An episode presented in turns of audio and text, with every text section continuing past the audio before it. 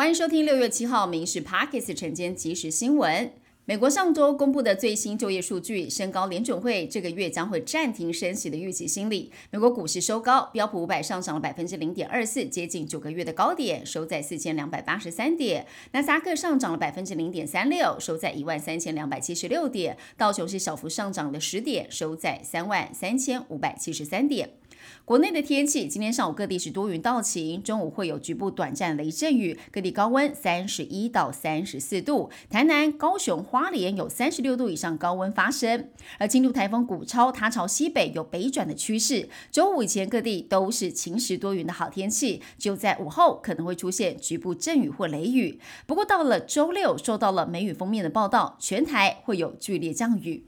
夏季连连高温，民众对冷气需求大增。根据媒合平台统计，冷气空调类的职缺需求比去年多出了七倍，清洗案件数比往年成长了三十倍，商机是高达了四十五亿元。不过，清洗跟装修冷气需要庞大的劳力，平台征求冷气师傅，开出了月薪十二万，还是乏人问津。彰化芳苑潮间带的柯田被整片的丝藻给入侵，大面积的覆盖在柯田上，形成特殊绿地毯的景象。但是柯农笑不出来，因为正在生长的牡蛎被海藻全面给覆盖，等同宣告死亡。相关单位初估损失超过了五成。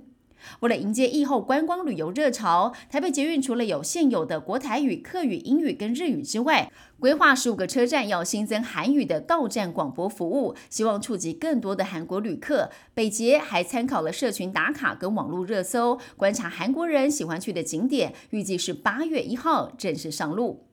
国内流感疫情正在上升，上周出现了四岁男童感染流感死亡，是本季年纪最轻。而近四周以来出现了七十三起流感群聚事件通报，目前还没有办法预估什么时候可以反转。另外，肠病毒目前升幅趋向急缓，还在高原期，所以千万不要掉以轻心。国中教育会考全国事务会公布了各科答对题数以及等级对照表，考生想要拿金手指 A 加加的成绩，国文跟自然最多是可以错两题，社会最多错三题。而数学科加权之后门槛必须达到 九十一点六分，英文科加权门槛是 九十八点一四分。肯定梅花鹿泛滥，接连发生了骑士跟鹿相撞的死亡，还有骑士被撞跌倒擦伤跟撞上两车的意外。居民希望主管单位可以重视路冲的安全问题，垦管处表示会尽速安排相关单位来现勘来设围篱，希望可以降低意外发生的几率。从乌克兰定居台湾的艺人瑞莎积极培养在地韵律体操选手，之前才因为批评全国赛评分不公引发了讨论。这次她带着小选手前往菲律宾征战国际赛事，顺利摘下了十二面金牌。选手们也披上大大的国旗上台领奖，吸引了大批网友留言鼓励。以上新闻由民视新闻部制作，感谢您收听。更多新闻内容锁定下午五点半民视 Pockets 晚间即时新闻。